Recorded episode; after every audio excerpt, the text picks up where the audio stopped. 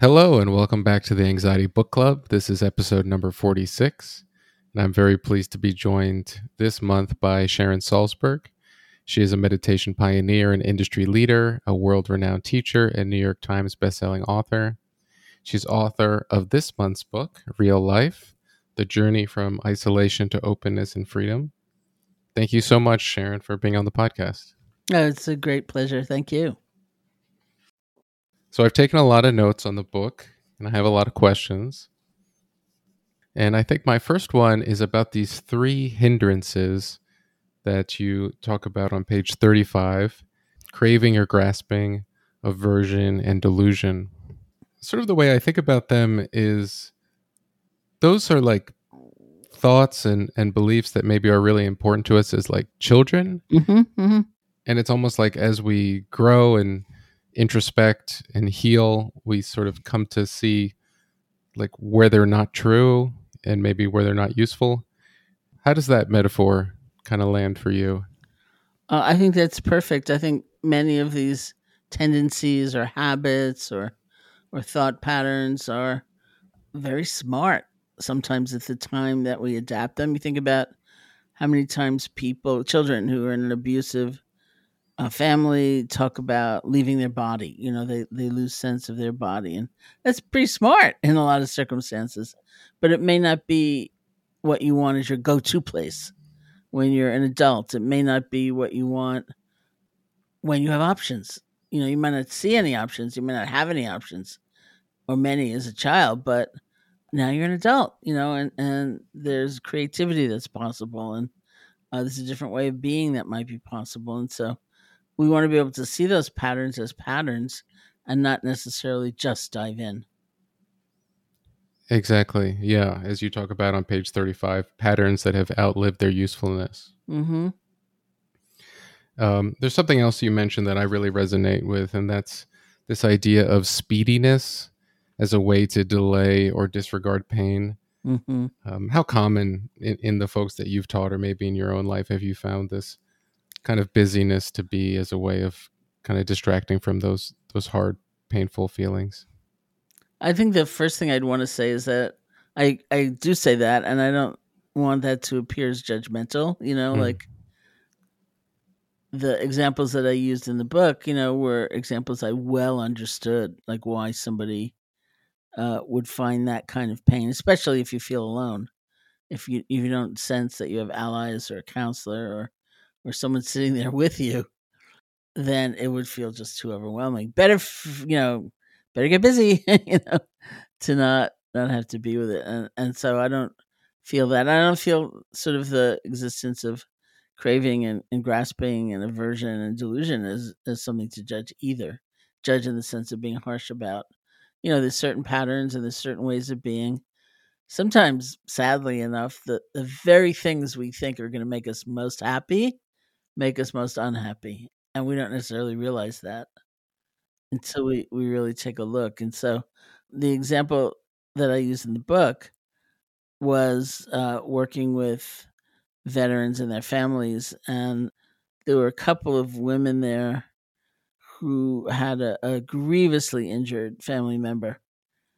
And and one woman, the woman when I first had this insight, was like going so fast uh, in the way she spoke and, and the you know the things she was talking about, and I just thought, boy, you know, if she ever slowed down, very likely there would be a mountain of pain to be looking at it. And again, I don't say that judgmentally, and I don't think it's that easy to do alone, you know. And so it's smart to sense the circumstance in which you can let go of those habits a little bit for sure. Something I I really appreciate the book about the book is this lack of judgment and this willingness to tell people like it's okay, you know, you go take a break or go what it do whatever is needed, you know, when things are overwhelming. I feel like early students of mindfulness including myself take it on as like one more obligation or aspiration mm-hmm. where we like mm-hmm. are constantly falling short and it's so hard i feel like to get that message across that the judgment is like an extra unneeded layer um, mm-hmm. i wonder if there's an easier way to get like early students of mindfulness to not beat themselves up in the beginning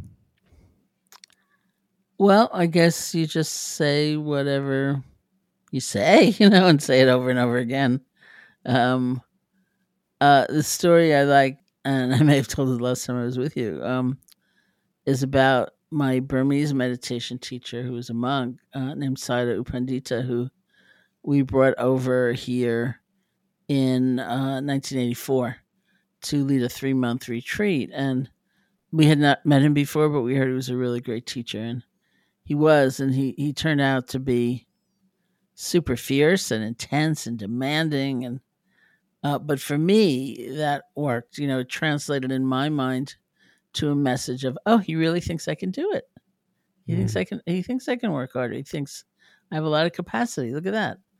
But anyway, it was intense, and so I sat that retreat, and several of my friends sat that retreat. And one day in the hall, uh, there was a question and answer session, and, and this uh, guy said to U Pandita, "What should I do when I feel a lot of physical pain in my meditation?"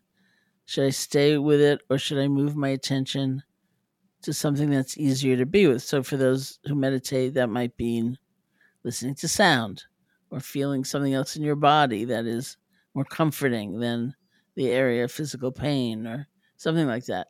So, I thought, given U Pandita's personality, he was going to say you should sit with the pain till you fall over. Mm. And to my amazement, he did not. He said, be with the pain, move your attention to something that's easier then go back to the pain. Go back to something that's easier. And this, by the way, is, you know, it's a very um, complex statement because we also use emotional pain as a substitute for physical pain in that very question. So, how long should I be with it before I turn my attention to something that's easier? And he said it's not wrong to just be with it and be with it and be with it, but you'll likely get exhausted. So, why not build in balance all along the way? And I was so shocked that he said that. I thought, boy, if those words coming out of his mouth, he must really believe it because he was the furthest thing in the universe from someone who said something just because he wanted to be comforting, you know? Mm-hmm. And so that was a, a really telling example. People often hear that instruction and they think and say, oh, she thinks I'm a coward. She mm-hmm. thinks I can't do the real thing. She thinks I can't just stay with the painful experience but it's not that at all. We're just building in balance all along the way because the idea is not to get overwhelmed by a difficult physical or emotional experience, but to be with it in a different way with a little more perspective uh, and presence and so on. So build it in all along the way. You need a break, you take a break. Uh, you shouldn't sit there and just be with the pain, be with the pain, be with the pain if it's exhausting you it's not wrong to move your attention to something that's easier to be with. And that's an interesting life lesson, too, isn't it? Yeah, a lot of us can sort of suffer indefinitely, feeling like uh, we're earning some points all the yeah. while. Yeah. So you said something interesting about some of us substitute emotional pain for physical pain. Um, I could guess at what I think you're getting at, but do you want to say more about that? Well, I meant in the sense that that question could well be asked about emotional pain mm. rather than hmm. physical pain, and and interestingly enough, the response would be the same. Yeah, I think also in the brain, and I'm no scientist, but I feel like they show up similarly, emotional yeah, and physical yeah. pain. Well, some people, of course, I think somaticize is the word, quite a bit, and so it, it will likely show up in, in some physical sensation. Mm-hmm. So there's uh something you hear a lot in this community about how things are always changing. Yeah. um and in the book like on page 37 you talk about how it's sort of futile to grasp and crave because of this truth that things are always changing. And how, you know, if we really internalize that fact, maybe we have more freedom to act or maybe we engage in activities less that cause us suffering. What what does it look like to really embrace this idea of things always changing? And and also when we say things are always changing are we merely talking about moment to moment experience or are we also talking about more commonplace things like you know you you lose your job you get a new job you lose a friend you get a new friend you move to a different city. So like at what level of granularity is this fact supposed to touch on? Well i think it's every level and i think uh, the first place to start is what happens like what do you think? How do you feel? What happens in your body when you imagine change coming? You know and i think many of us um, would describe uh, a kind of catastrophizing you know like change uh, equals insecurity and sometimes that feels like it can't be tolerated and so we project the worst and we project permanence with it like this terrible thing is the only thing i'll ever feel for the rest of my life. Um, and there's a kind of uh, seeming solidity or reification that happens, which is just not reflective of the truth. And and so that's an interesting question. It's just look at your tendencies. You know, like I, I'm not the worst catastrophizer I know, but if I, uh, like I remember once, um, because I live I live here in Barre Massachusetts, next door to the Insight Meditation Society, but I have at different times uh, rented a, a, small, sometimes tiny apartment in New York City, and and uh, and lived there and taught out of there. And um, so there was one point, as often was the case, where I was going to lose my apartment. I was going to lose the lease, and uh, right away, you know, my mind went into, oh, you know, it's going to be. I'm gonna have to find an even smaller place. I'm gonna have to find a place in a bad location. Have to, and I was talking to a friend and, and they looked at me and they said, Well, maybe you like the next place better. I thought that never occurred to me. And in fact, it was true. I did like the, the next place better. You know, so what does change mean to us and how do we hold it? And, um, you know, is it only bad stuff coming our way? And is it, uh, if it is, you know, is it going to be there forever? These things are very instructive for us and being able to recognize, you know, changes everything. Changes uh, glorious and beautiful and creative and opening, and it's also things are fleeting. We can't hold on. There's a poignancy there. Would that we could hold on, uh, keep life from barreling away, but we can't. And, so we we learn to take in, I think, both sides, and so there's there's just a greater ease because it's how things are going to be. Like, you know, leases are going to come to an end, and friends are going to move away and uh, people get sick and people die and but in, in some ways it's a little bit of a cliche but it does inspire us to live more fully right now hmm. yeah this sort of brings me to uh, another sort of polarization that i think it'll be interesting to tease apart a little bit and i stumbled with a lot in the early days of my practice and still still do and I think it's the difference between maybe equanimity and resignation or mm-hmm. fatalism. I don't know if the latter is a near enemy or there's another mm-hmm. term for it. Mm-hmm. But I know that for myself and also for some friends of mine who've tried to take this on, you know, this idea of like change and then there's like parables about Chinese farmers and stuff. I I have one friend in particular who's been in a job that he doesn't like and he's been in it for a long time and I think part of him feels somewhat resigned, given you know the idea that change could mean something worse. It could mean mm-hmm. something better. So I wonder how, how do you like dance between those two things, or or maybe it's it's easy if you look at it in a different way. Well, no, I don't think it's easy, but I, I think it's uh, important. And uh, also, and I'm thinking about your friends. Sometimes change uh, is not the. Sometimes the change is not the massive change like a new job because it depends on circumstances and conditions. You know, sometimes it's change within a circumstance, or it's change. You know, it's learning something new, or uh, bringing kind of brightness to your life in a different way. But anyway, sometimes it is uh, really a bigger sense of loss or, or movement um, that happens. And so, uh, equanimity um, in the Buddhist psychology means balance and uh, in some contexts, it's the voice of wisdom. It's the balance or wisdom, for example, that would say about your friend, maybe that friend, maybe a different friend, who's really struggling.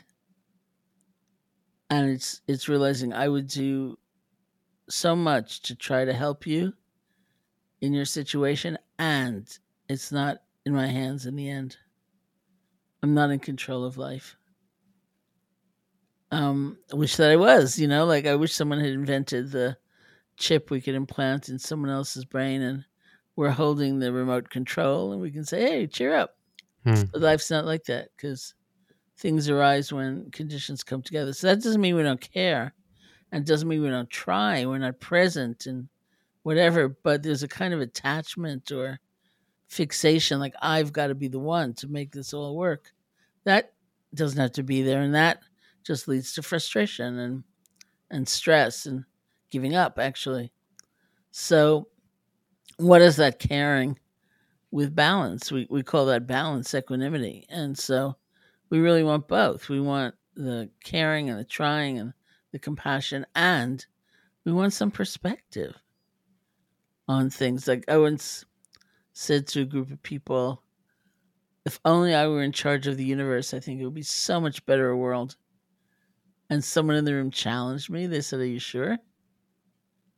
I thought about it for a moment and I said, I am really sure. if only I were in charge of this world, it would look so much better.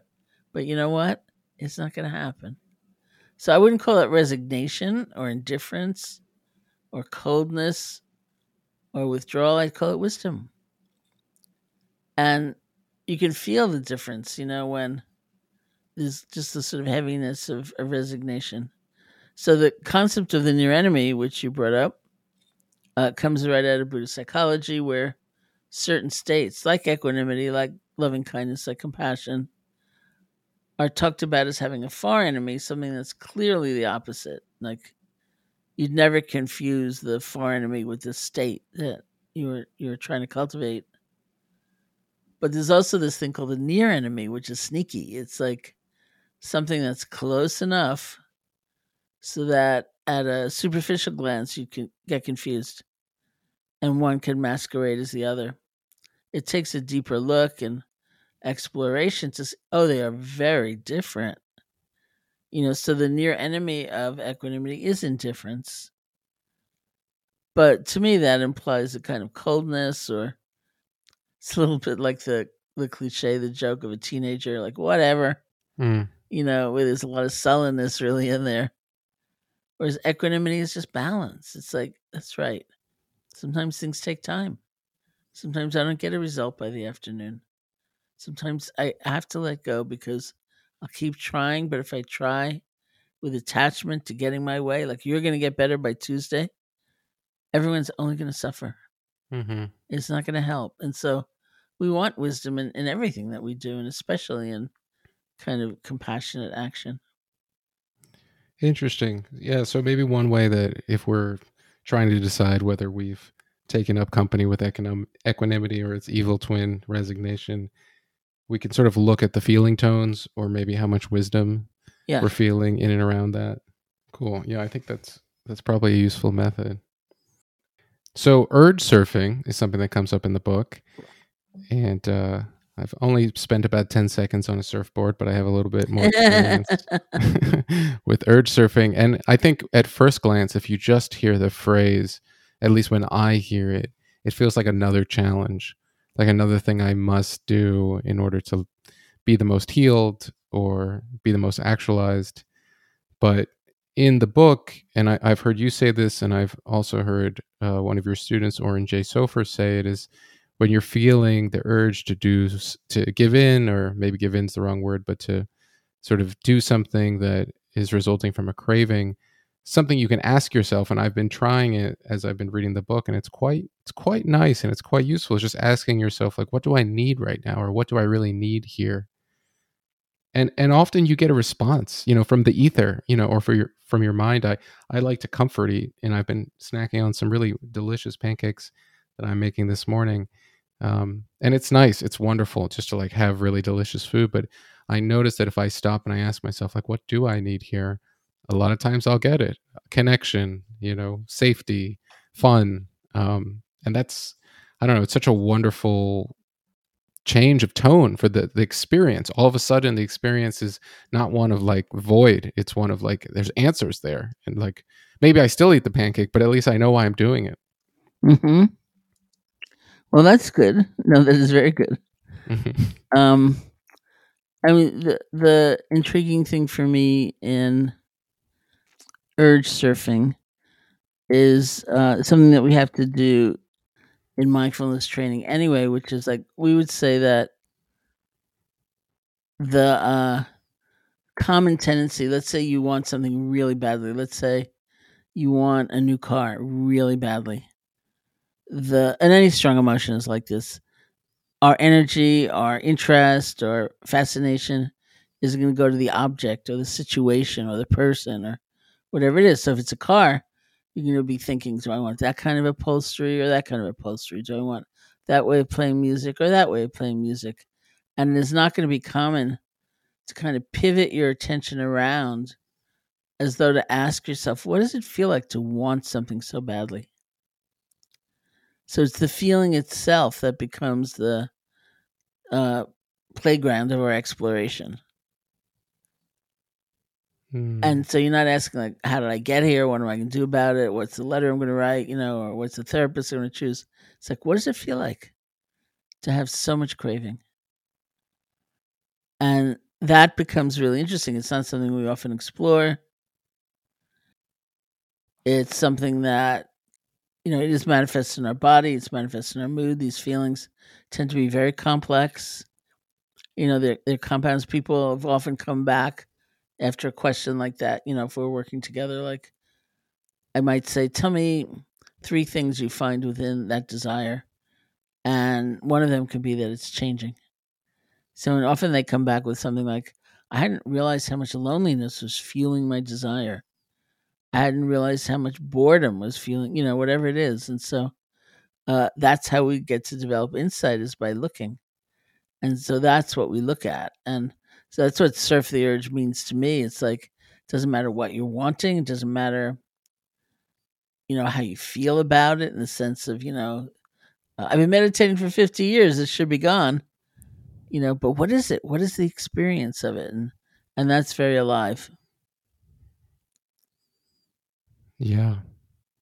Yeah, it's it's a an interesting um way to set our curiosity on something I've been finding for myself a couple of different mantras or phrases I'll use during the day when I'm getting sort of blended or stuck or getting tighter around things. One of them I was using for a while, and it seems like these little phrases they only work for like a couple of months or they only work until I tell some friends about it and then mm-hmm. they stop working. But I had one for a while that I got from Loch Kelly and I would just say no problem to solve. Mm-hmm. Um, and that was working for a while until it felt like there really were problems to solve, and my mind would say like, "No, there is a problem here. I have a problem." Yeah. And then the other one that I've been using w- is just like the question, like, "Can I bring attention to this moment?" And most of the time it works, but then sometimes I hear a response, and it's like, "No, I just want to eat this pancake mindlessly. I don't want to bring attention to this. Like, we don't mm-hmm. have any, we don't have any room or space for this." Yeah, I mean, what you experience when it quote unquote works is that you're moving into a state of greater balance. You know, sometimes we're kind of leaning forward and we need to just settle back a bit. Sometimes we're way too far back and we need to get a little more engaged. And so all of these like methods and techniques and uh, little so-called tricks, you know, like that's what they do. They bring us into a greater state of balance, and sometimes it's just intuitive you feel like, whoa, I'm leaning forward. Like in my earlier practice, um, when I was, you know, just kind of starting out, and the first instruction was be aware of your breath. I, I realized at some point that that was very difficult for me because almost as soon as this breath was beginning, I'd find myself kind of mentally leaning forward to get ready for the next 50 you know, I was very frightened. I was very uh, wary. I didn't know what might happen next. I felt I had to be ready for it. a lot had already happened for me in my life, and and so for me, balance looked like settle back, let the breath come to you.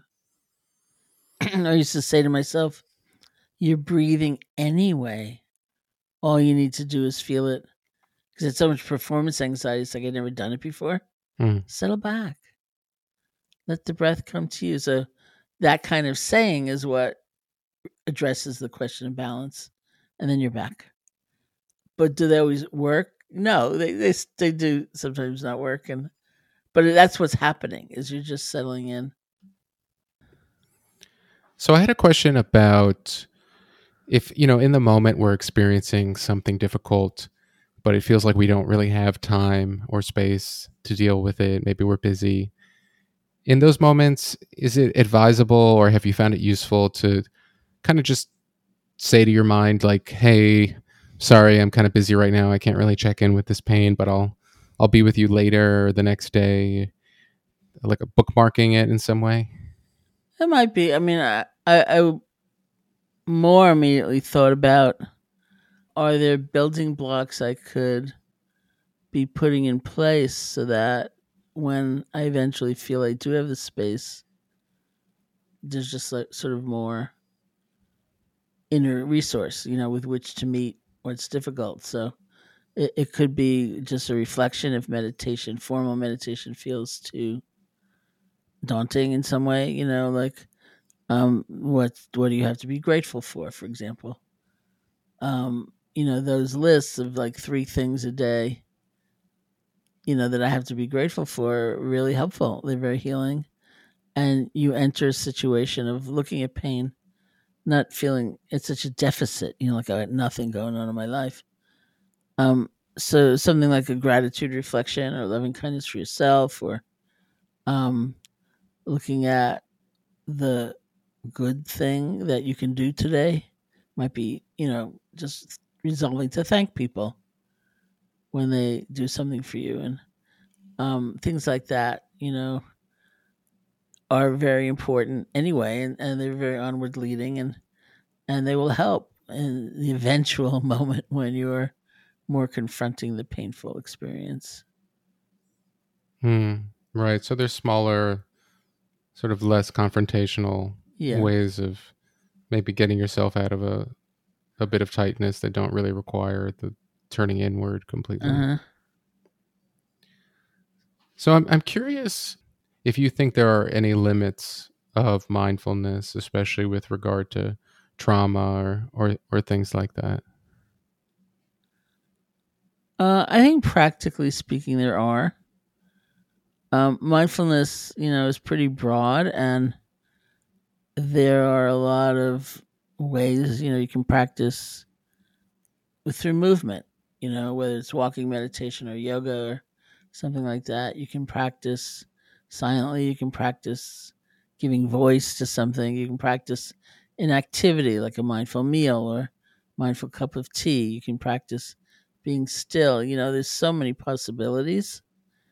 And it, it's not always thought that way, not always felt that way. And so the reality is that you might not encounter a guide or a teacher who has confidence in all those ways, you know, and their ability to guide it. And so you don't want to be limited to um, someone else's limitation or or their own particular allegiance to a technique. And and so practically speaking, you know, it's like a lot to find somebody with that kind of flexibility or be able to do that on your own through an app or uh, you know some other means of getting some guidance and but that doesn't mean it's impossible you know? And so i think there's an element of mindfulness that is in almost every healing modality we do anyway Hmm. you know? So it's only going to be of help but if you're thinking about a strict sort of i'm going to sit in a pretzel like pose and you know for 45 minutes without moving that's sometimes not that helpful and and so you really need a lot of flexibility. Hmm Um, I really like the distinction you were making on page 44 about the difference between remorse and guilt and hmm the language around that, how that's a little different in the Buddhist psychology hmm versus the Western psychology. and uh, yeah, it's just really interesting because you know you might get yourself into a situation. I was in a situation recently where I sort of came up short, and depending, I guess, on how much you come up short, it's it's it's frequent or easy for me to find messages in my mind that are not just you know I did something wrong but uh, you know i am wrong i am bad again it kind of goes back to what we were talking at the beginning of the episode about these sort of young beliefs you know these hindrances about the way things are as ha- having to be really personal like your deficits being really personal instead of just being kind of just like physics right mm-hmm. just like the right neuron to the right atoms in the right place at the right time i wonder do you, do you think there's any utility or usefulness in some of those messages of like personal worth with regard to you know making a mistake or are they really mm-hmm. just you know not really supportive messaging that need to be corrected well it depends you know like on on where you feel the imbalance is you know um the uh i mean going back to what you said about the book you know like that was a kind of languaging change i had to make um sort of being actually more familiar with Buddhist psychology than Western psychology, and uh, but the idea is really the same. You know, there are times when we remember or we re-experience like something we've done that caused harm. You know, we said something or we didn't say anything uh, when we really maybe should have. Um, we did something or didn't do something, and when we remember it or recall it, it's painful you know, this is very beautiful saying from the Buddha who said, uh, if you really, if you truly loved yourself, you'd never harm another. Because sometimes that kind of recklessness or harm toward another is coming from a lack of love for ourselves. And in any case, it's coming from a, a lack of appreciation of our potential. Um, and when we recall it, we do feel the pain of it and and that pain is not irrelevant you know it's what helps us resolve not to do the same thing again to the best of our ability it helps us resolve to make amends if that's appropriate you know and so we feel the pain we realize oh i don't want to just dwell like this forever let me try to do better um and you let it go and that's different. That's called remorse or regret in the Buddhist psychology. That's different than guilt, where guilt is more like a kind of lacerating self hatred where you just are stuck. You know, I'm so bad, I'm so terrible, look what I did is awful. And you end up drained and demoralized and without the energy to go on and see if you can be different. And so it's not that helpful, it's not that skillful. In the Western psychology, the words are just different, but the idea I think is the same that there's a, a good kind of, although painful, state that leads to kind of this sensitive sense of conscience. So that you just don't want to be that lonely or apart from others. And and that's in contrast to a more kind of toxic state where you're stuck. And so they call guilt kind of the appreciation of the fact that what you did or what you said was hurtful, it was harmful. So it's really about the act. Whereas shame is the word they use to be kind of wholesale condemnation of yourself. Like, I am the worst person who ever lived. Not like, ooh, I got frightened and told a lie, you know, but like, I am horrible altogether. And so that's not that helpful. And it takes a lot because the whole kind of mainstream cultural message can be different than that. Like, you know, pile shame on top of shame. It'll be good for you, but it's not good for us. And and that's why we need mindfulness to really discover that. Yeah. I wonder, do you think these ideas are on their way out? Like this shame upon shame? Or are we like gradually taking them out of the culture and, you know, filtering them out? Or are they like, I wonder how these ideas even like get here, you know, because they don't seem right. terribly useful. Like, you would think they would sort of graduate out or you know die and not become reincarnated like i wonder why they're so common someone should write a book you know like on uh, ideas that really don't make it you know like like it's a dog eat dog world yeah no one says that anymore. no one says anymore. I say it just to examine it, but you know, that kind of view may not be so popular anymore, which would be nice. Yeah. I wonder if there was a time in human history where the shame or maybe maybe shame was just like the best idea they had at the time. They didn't have anything more subtle or more true and so it it by proxy it kind of worked, but there was a lot of collateral damage associated with it. Right. Well, there is a lot of damage. Yeah. So I'm imagining maybe like someone who has to support a, a whole family loses their job and like the quickest way to spur them to action to go and find means is to like feel really bad about themselves Mhm, mhm. instead of the more subtle you know dissection of what is really happening Mhm.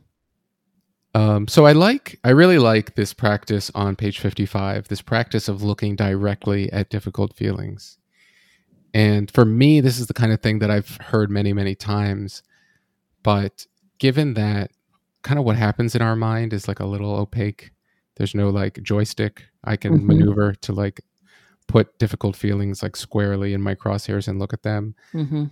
At first glance it can be like oh well what are, what is she saying? or like what am- what am i supposed to do here? but i feel like i know how to do it now and it's really quite incredible to like really look squarely at difficult feelings. I feel like for me a lot of times they're live, living in like the periphery like on my shoulders or Mhm. the stress in my head and it's almost like they're behind me or on either side of me and i'm not quite Mhm. looking at them i'm being like spurned on by them or Mhm. trying to distract myself from them how do you how do you like really drill the point home how do you like instruct someone in the clearest way possible to be like just look at them look at these feelings Uh, usually it's it's a kind of a step by step process. Actually, one of my favorite parts of my book um, is the story I tell about co teaching with um, a colleague of mine, a friend of mine uh, named Susan. And Susan, this was at the Insight Meditation Society, and Susan had started her practice there maybe 15, 20 years before this night. So she kind of uh, she'd done a lot of practice. She became a teacher. We were teaching together, and she was giving the talk. So I was just sitting there in the hall listening.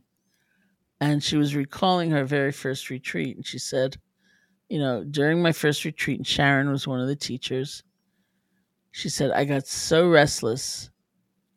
I mean, it was insane. She said, I just, I went to Sharon's room and I said to her, Has anyone ever died of restlessness doing meditation? And she said, So, of course, I was very interested. Like, what did I say all those years ago? So, has anyone ever died of doing med- of restlessness doing meditation?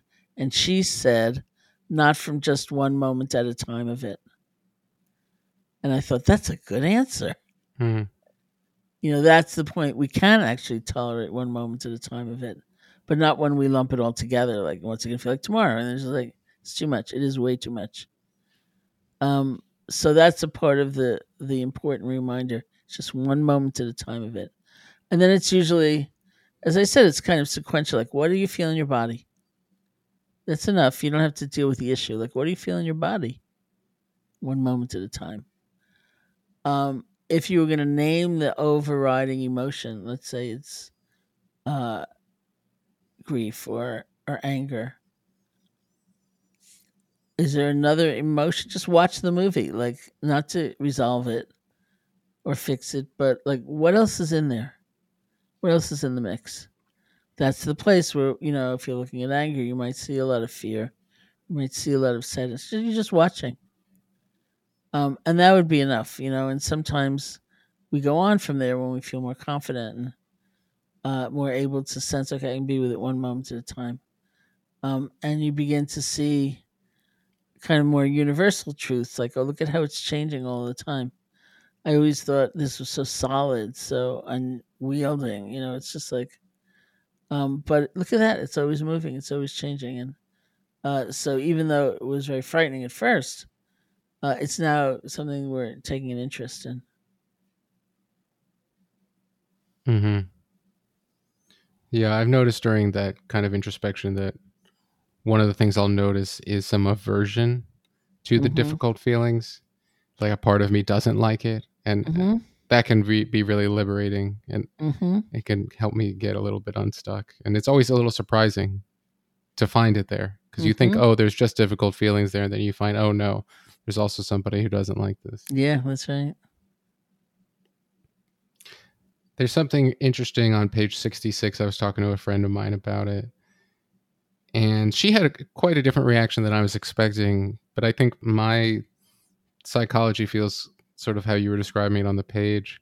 You say something like, when experiencing a challenging emotion, we often feel strangely unique. It's helpful to remind ourselves that whatever we are feeling is a part of common human experience. Mm-hmm. I think for me that really resonates when I'm feeling bad. It feels so personal and so unique and so special. Like it's like this is such a special and important problem, and I rarely, rarely will connect the dots. The biggest dot being I'm a human being, you know, just like Yeah. all the other human beings. So surely, if I'm having this experience, you know, I'm not so different from everyone else. Probably it is common. Mm-hmm. Um, but when I told it to my friend, she she was like, "Oh, I always do that. Whenever I'm feeling something hard, I always think, oh, other people are suffering in the same way." And I thought, "Wow, you really got this figured out." yeah, bravo. That's good. Well, if you look at the work of um, like Kristin Neff and uh, Chris Germer on self compassion, which is also you know contemporary Western psychological uh, interest. A lot of it does center on that. They call it common humanity. Um, and self compassion is interesting because a lot of people equate it with like laziness and not caring and like indifference and oh yeah you're gonna screw up and you're not even gonna care you know you have compassion for yourself and it's really not that way i think if you uh i'm not a scientist either you know but i hear that if you look at studies about performance and uh, you test like a kind of harsh punitive environment either internally or externally people's performance will spike but briefly and then they'll crash. That, in fact, the most effective, efficient way to make a change or change a habit, to learn something new, to make progress in something, is actually having more compassion for yourself. Um, which I equate to, like in the meditation, you know, where let's say you're doing something like sitting with the intention of just resting your attention on the feeling of the breath, which was my first meditation instruction. It's the first instruction I ever heard. Sit and be with your breath. And so I thought, okay, that's stupid. What'll it be? Like 800 breaths, 900 breaths? Before my mind starts to wander, and to my astonishment, it was like one breath. and I'd be gone, and I'd be way gone. So, what happens in the moment when you realize that? Like, oh, been quite some time since I last felt a breath. Usually we freak out. I can't believe I'm thinking. No one else is thinking. I'm the only one who's thinking. I'm the worst meditator that ever lived. Like, let's say you're sitting on Zoom or something with people, like, no one else here is thinking. They're all sitting here in bliss. They're all sitting here bathed in brilliant white light. I'm the only one who's thinking. Or maybe they are thinking, but they're thinking beautiful thoughts. They're thinking wonderful thoughts. I'm the only one thinking stupid thoughts. I'm so bad. I'm so awful. So if you jump on that train, then not only have you added sometimes considerably to the length of the distraction, but you're so demoralized, you're so exhausted that you don't have the kind of energy to start over and be resilient and like pick up the process again, which is what we need to do. And so, self compassion, that ability to kind of give yourself a break, like, yeah, million miles from the breath, let me start over. That's the way to actually get ahead and make progress. And so, uh, when Kristin and, and Chris sort of broke apart their components of self compassion, had to do with mindfulness, realizing, you know, what you're feeling, and this very crucial element of common humanity. I'm not the only one. I'm not so alone. This is part of life's experience. This is part of conditioning. You know, and then and then a kind of kindness exercise where like, you know, if you're best mm-hmm. friend was sitting in the chair next to you, and you turn to them and you try to say the thing to them you just said to yourself, you can't do it. Because we speak to ourselves in a, a much harsher way. Yeah, so it's almost a kind of happy accident that being compassionate to ourselves actually makes us perform better or it's good more quickly. yeah. Yeah, I wonder in like these really traditionally cutthroat or hard edged cultures like in the military where they're also really trying to optimize for performance if they've started to bring some of this wisdom in. Well, I mean, moment to moment, I think it has to figure in um, because that's how you do a course correction, right? If you were set on, I mean, let's say you're in a meeting or something, you're set on a problem being resolved in a certain way and you can't let go of that and you're just fixated on that one way. And then it looks like things are moving in a different direction, you have to let go, and or else you're just going to sit there fretting the whole time. I can't believe they did that. You know, like they should have taken my resolve. Um, I don't know. The military is an interesting question. I think Amishi Jha is the person to get on your podcast and ask. She's a neuroscientist at the University of Miami and uh, does a lot of research on mindfulness in the military. Oh, really? Yeah. Interesting. I think wasn't that one of like Jon Kabat-Zinn's fears that people were going to be using MBSR to become better assassins or something? Well, it has it has been a fear expressed by many people. Jon and are, are friends, and I'm sure they've had many conversation about it. And I don't think um, he necessarily sees it that way. She doesn't. I mean, I've had many conversations with her too. Uh, you know, you should talk to her. I mean, I think it's just very interesting because the biggest change I think she's seen in people practicing mindfulness is a kind of um, change in executive function. So they're more thoughtful. Like uh, you're less likely to have an emotional hijack in the middle of a fight, you know, and like end up with a massacre. Um, like good things, and, and everyone is concerned about the number of suicides and, and the very real suffering of veterans and um you know and so i don't think anybody would have any question about at least experimenting with these these tools when someone is suffering. The question that was posed to her which is one of the interesting questions is what if it, these practices are preventative? So wouldn't you want people to be less kind of crushed by their experience. And we are a country with a military. And so, um, what if people had the training earlier on and and suffered less, you know, later? And so uh, that's where the fear came in. That you know, it's, it's hap- the training is happening kind of early. So, what are you training for? Hmm. So, are you saying that like folks who receive this training earlier might be less inclined to like be violent or or something like that? No it's not so much be violent uh, well be violent recklessly you know they do find that like with executive function you know if you think about uh, kind of massacres that happen because somebody thinks they see a shadow you know um, that i think uh, uh, she would say would happen less but i think people would, have less the the idea is that testing whether they would have less PTSD, uh, there would be fewer suicides and so on. Here's kind of a, a different sort of question, maybe a little more metaphysical.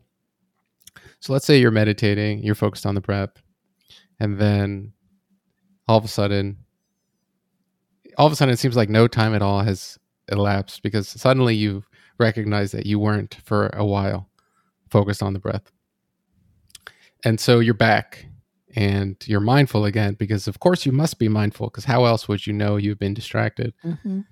And I'm kind of wondering, like, what is happening when you're lost in the train of thought? Like, where, where are you? And and isn't that the same as like being in an awe moment or watching a movie? You know, like when you watch the movie and you're not thinking about yourself, you're just watching the movie it's kind of similar to like being lost in thought and, and, yet being lost in thought is seen as somehow worse but they feel similar because they're both sort of not self conscious. Um, but one is associated with the word distraction, and it's kind of maybe not your goal because your goal or intention is to be with the breath. So I don't know. This has been in my mind a little bit lately, and as someone who's meditated for a long time, I was wondering what you thought about it. Well, I think uh, you know, I, I think in terms of kind of a map of consciousness, they're probably the same. It's just your intention is different, you know, from just being mindlessly entertained and one to uh, cultivating mindfulness as as a strength. You know, it's almost like muscle training. Um. So then, eh, but even then, it shouldn't be pejorative. Like, oh, damn it, I can't believe you know I got distracted again. Uh, and not every meditation is is just about being with the breath either. By the way, you know, so uh, you may just then start watching thought and watching patterns of thought lead to physical changes, and changes in the body lead to changes in the mind, and you know there are lots of ways of, of practicing and uh, with a very kind of narrow scope or a much broader scope. Um, but you know, even if you are uh, sitting down with the intention to rest your attention on the breath, you understand it's not going to be, you know, without movement because our minds are trained to wander. And so the question is, you know, do you want to bring it back as gracefully and as quickly as you can? Yeah. Yeah, I guess the intention there is really the the big difference there's this term named on page 89 that I hadn't heard of before called bright siding. Mm-hmm. And I guess that's something you find sometimes in these self help or spiritual communities. Um, the definition I have here is invoking platitudes as if all hardships are a gift to learn something from. Mm-hmm. And I think this is also maybe when we get into the distinction, there's a distinction a little earlier on page 69 about givens, not gifts. Mm-hmm. So, what what is this phenomenon that we find uh, of people who take hardships and sort of obligate themselves to do something important with them, or is that the idea? Well, I mean, I think it uh, it was expressed with Roshi um, Joan. That was her saying, "Don't kind of force yourself to see the traumas of your life as gifts; they're givens." You know so that there's a certain way in which we uh want to not you know be humiliated by our experience not add shame to it not kind of freak out about it but we want to be able to say yeah this happened. And so um that's a given. But when you try to force yourself to see it as a gift because you know maybe your friends tell you that's how you should be seeing it, or there's a certain cultural milieu that says, "Yeah, you have to really see this as as a as a gift." Then, it, first of all, it's force, and second of all, you know, it's phony. You may not feel that way. I mean, some people do. They say, you know, my brain tumor was a gift or whatever, uh, which is extraordinary. But um, there's healing to be had without that, you know, and that is more like not doing battle with it and, and feeling ashamed of it and so on and, and so um i feel very reluctant to have people feel pressured you know to assume a certain attitude or certain perspective on their experience in that way. So bright siding would be kind of like yeah just like that. It's all a gift you know and like uh really? Is that how you feel about it when you're lying in bed at night and you can't sleep? Really? Mm-hmm. um so you know a lot of what you've brought up about being able to face pain and having realizing you're strong enough to face pain and and there are tools that will help you and sometimes in your life there are people who help you uh, that seems very important so you don't just walk around in this dream world mm. yeah i was uh, hanging out with some friends recently and i let one of them know that i didn't get this audition for this improv thing that i was trying to get into and they started saying, "Oh, I'm sorry to hear that," and, and my my initial response is to say something like, "Oh, it's no big deal, it doesn't matter," right. something else. But I noticed myself doing that, and then I I kind of just you know I leaned back a little and I was like, yeah, it does kind of suck. Like, let's why not be honest about it? Yeah, you know, it's it's okay to say that something sucks. Um, We should talk about improv sometime. we should, yeah. The yes and I'm looking at it right here. We had a we had an improv mindfulness teacher come to our sangha not too long ago, which was really cool. Really? Who's the improv mindfulness teacher? Uh, I'll have to get you the name. I Okay. can't. I can't remember. Um, but I want to be respectful of your time, and Yeah, we're we're yeah. close to the hour. So, Sharon, it's been an enormous pleasure um, reading. You know, I started the podcast three years ago with real love. Oh, really? Yeah, wonderful. yeah, and at the time, I didn't have the chutzpah to really interview or email guests to ask them to be on the podcast because I was just starting out. So it's just me reading my notes. So it's uh, it's really a great circle here to come back and now have real life to talk about. So thank you so much for for writing this book and the work that you do and and spending some time with us today. oh, that's great. Well, thank you so much.